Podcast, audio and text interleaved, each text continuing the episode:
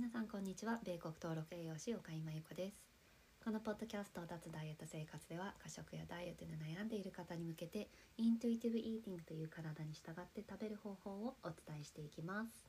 えー先週ですねあの第5回の私のプログラムが始まったんですけれども一番最初はねあの準備をする期間なんですね。最初から食べることだったり体のことをそんなに話さなくて最初はあの生活を整えるところから始めていきます。でそれなんでするかというと、まあ、心の準備だったり、えー姿勢を整えることでこうやる気が出るとかメリハリが出るので、うん、すごくいい状態でプログラムを始めてもらいたいからそういうふうにしています。で私自身もあの最近はそういうふうに生活をしようとしています。あのなんか勘違いされるのが私はすごいきちんとしてるとか、うん、ちゃんとしてるっていうイメージがあるってたまに言われるんですけども全然そんなことなくてあのもともとすごいあの部屋とかもね全然整理できない人ですし、うん、あの結構ダラダラするような生活性格です。はい、その話は前にもしたかもしれないですね。そうでもあのシャキッとする自分がいるとなんかすごい前向きになれて頑張れるというかあの変な頑張りじゃないですよね。うん、なんかやりたいっていうモチベーションだったりインスピレーションが湧いてくるのですごく気持ちいいんですよね。うん、なので、えー朝例えば早く起きて、うん、ちょっと片付けたり掃除したりとか始めるとなんかいい流れになるんですよね。それ朝起きてあのまずヨガをするっていうのももちろんそうですしあの今私それしてないんですけどそれと似たような感じですね、うん、だから何をしないといけないっていうのはあんまり関係なかったりすると思うんですけど、うん、でもそれをすることで余裕が持てるんですよね、うん、朝余裕持てるとなんか全然一日の流れが違うなって思います。そうでよくあの受講生の方がお話ししてくれるのが余裕を持ちたい余裕を持った生活をしたいってお話しするんですけどなんかそういう方が多いですね。その余裕がないから食生活が乱れてしまってたり、まあ、その悪循環になってるのかなってよく思います。何か朝取り入れるものがあったり、まあ、あとはあのやめることもあるかもしれないですけどそれをすることで一日が変わるシャキッとすることをやってみるといいのかなって思っています。はい、えっと今日はですね、うん、イントゥイティブイーティングのお話なんですけれども、えっと炭水化物についてお話ししたいと思います。ダイエットしている方の多くは、えー炭水化物は悪いものだとか太るものだとか、うん、取りすぎちゃいけないものっていう意識がすごく高いと思うんですよね。でそれってあのいろんなダイエットで炭水化物は良くないって言われてるとかローカーボダイエットがあるとかあとは、まあ、医療でもねあの炭水化物が良くないって言われてしまうんですよねでもそれ本当は間違いで私も病院で勤めていた頃もそうだったんですけどあの、まあ、病院ってこうダイエットが決まってるんですよね。うん、糖尿病だったらこういうダイエット、えー、と血圧高い人はこういうダイエットとか腎臓病はこういうダイエットってもう全部決まってる決まってるっていうか調整するんですけれどもあのこうメニューっていうのが決まってるんですよね。で糖尿病だとあの炭水化物が、え1日のカロリーの、まあ、半分ぐらいであとはタンパク質と脂肪あの脂質でバランス取るんですけどでも半分なんですよ あの糖尿病って炭水化物食べちゃいけないっていう感覚があるかもしれないんですけど食事の半分が実は炭水化物なんですよね。そう。ででもあのそれを知らないドクターが結構いてあのないダイエットを 病院にないダイエットを注文するんですよね。この人はローカーボにしてくださいって。いやでもローカーボダイエットなんてないんですよ。っていう。なのでこっちがちょっとあの教えてあげないといけないっていう。教えてあげるというかあのそういうダイエットはないのでこれに変えてくださいっていうあの、まあ、お願いするんですよね。そうで1日の摂取量の、まあ、カロリーの計算ってねあのイントゥイティブイーティングではしないんですけれども一応考え方としてあの伝えたいと思っているのがあの1日の炭水化物って食事の45%からまあ60%とかなんですよね、まあ、その辺の数字はちょっとあの変わっていくと思うんですけれども国によっても若干違うかもしれないんですけど実はそんなに変わらないと思います。まあ、でも大体半分って考えてもらえるといいと思います。うん、なのであのローカーボって実は本当にあの足りてない状態なんですね。で、まあ、痩せたいからあのパン食べないとかご飯食べないパスタ食べない小麦粉食べないっていう人が結構いると思うんですけれどもそのあのそれするとどうなるかっていうお話をちょっとちょっとだけしたいと思います。とまあ、炭水化物で、えっと、今言ったみたいにパンとかねご飯とかなんですけれどもあのすごく体が必要としてるものです。うん、あの生きていくために必要なものなんです。はい、なので痩せたいからってそんな単純なあの考えであの抜いてもあのあんまりいいことがないんですよね。でも痩せたよって言ってる方も今思ってる方もたくさんいると思うんですけど、うん、それは最初は痩せます。痩せます。でもあのダイエットってやってるうちに効かなくなってくる。痩せられなくなっていく。でどうせあのまた増えちゃうんですよね。で増えて元に戻るとかあとは元以上の体重に戻ってしまう。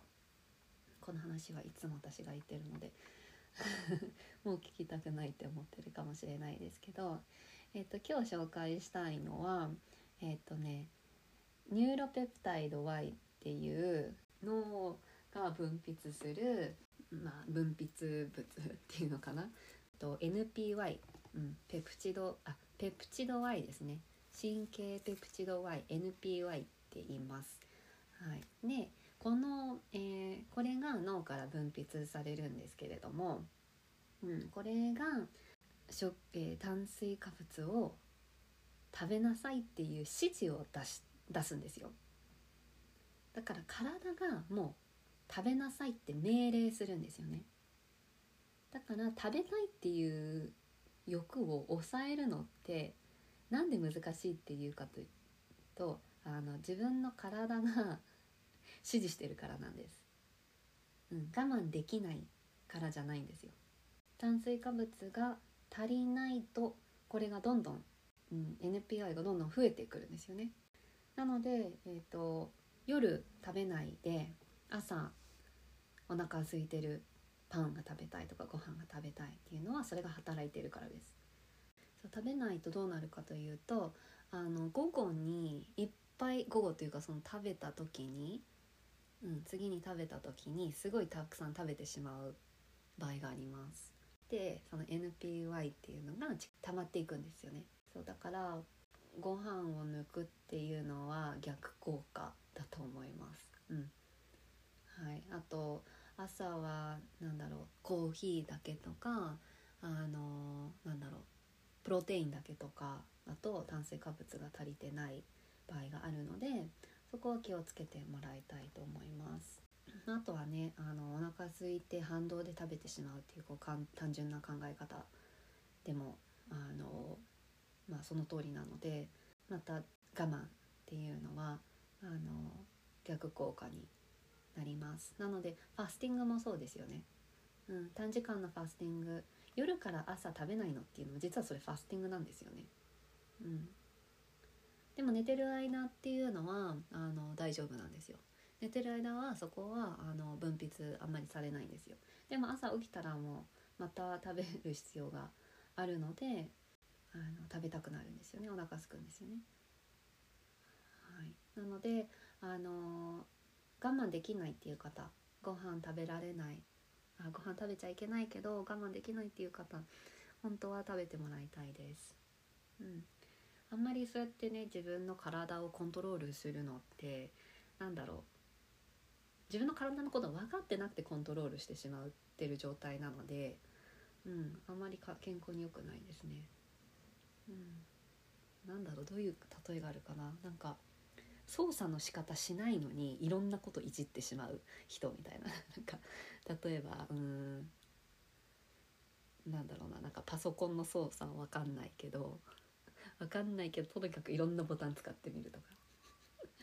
そうそれがなんかダイエットの感じなのかなって今ちょっと思ってみまし思いました。そうで、えーと、炭水化物をしっかり取らないとどうするのかどうなるのかですね、えー、体が、えーと、他の、えーとエネルギー源を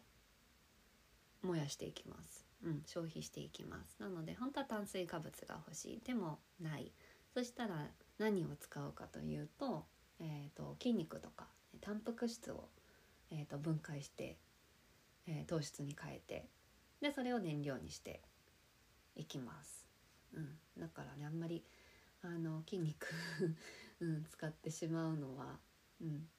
多分そこは望ましくないと思うので、うん、あんまりよろしくないですね。あとは体脂肪が減っていくんじゃないか食べないとえー、体の、うん、体脂肪が落ちてでそれが消費されていくんじゃないかなって思ってる人が多いんですけどその炭水化物って脳にすごく必要なものなので、うん、あのそういうふうにうまくいかないんですよね。なのであの体の脂肪っていうのはそこまでこう分解されなくって、えー、タンパク質の方に頼ってしまうんです。そうだからいっぱいね、あの体重落とした人って大抵筋肉が落ちるんですよね。筋肉とあの水分の体重が落ちていきます。うん。であんまりなんか怖いですよねそういうふうに考えると。体ってしっかりこうあの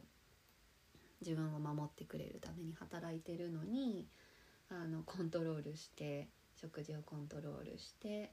うん、でそのために体がかばってくれるんですよ。頑張ってくれるんですけど、うん、でもそこで無理に痩せるためにいろいろ人は 頑張ってしまうんですけど、うん、本当は体にあまりよくありません。はい、なのであのバランスよく本当は食べるのが、えー、体にも心にもいいかと思います。うん、あんまりこういう話普段しないんですけれども、うん、でもイントゥイティブイーティングを知るためには理解することでちょっと参考になるかなと思ってお話ししてみました。うん。そうなので、うん、朝しっかりご飯食べること。あと糖質制限とか炭水化物を抜くっていうのはあんまりおすすめしません。あのもちろんねすごいたくさん食べてるっていう方の場合はあの違うかもしれないですね。えっ、とその場合は原因を見ないといけないので、うん、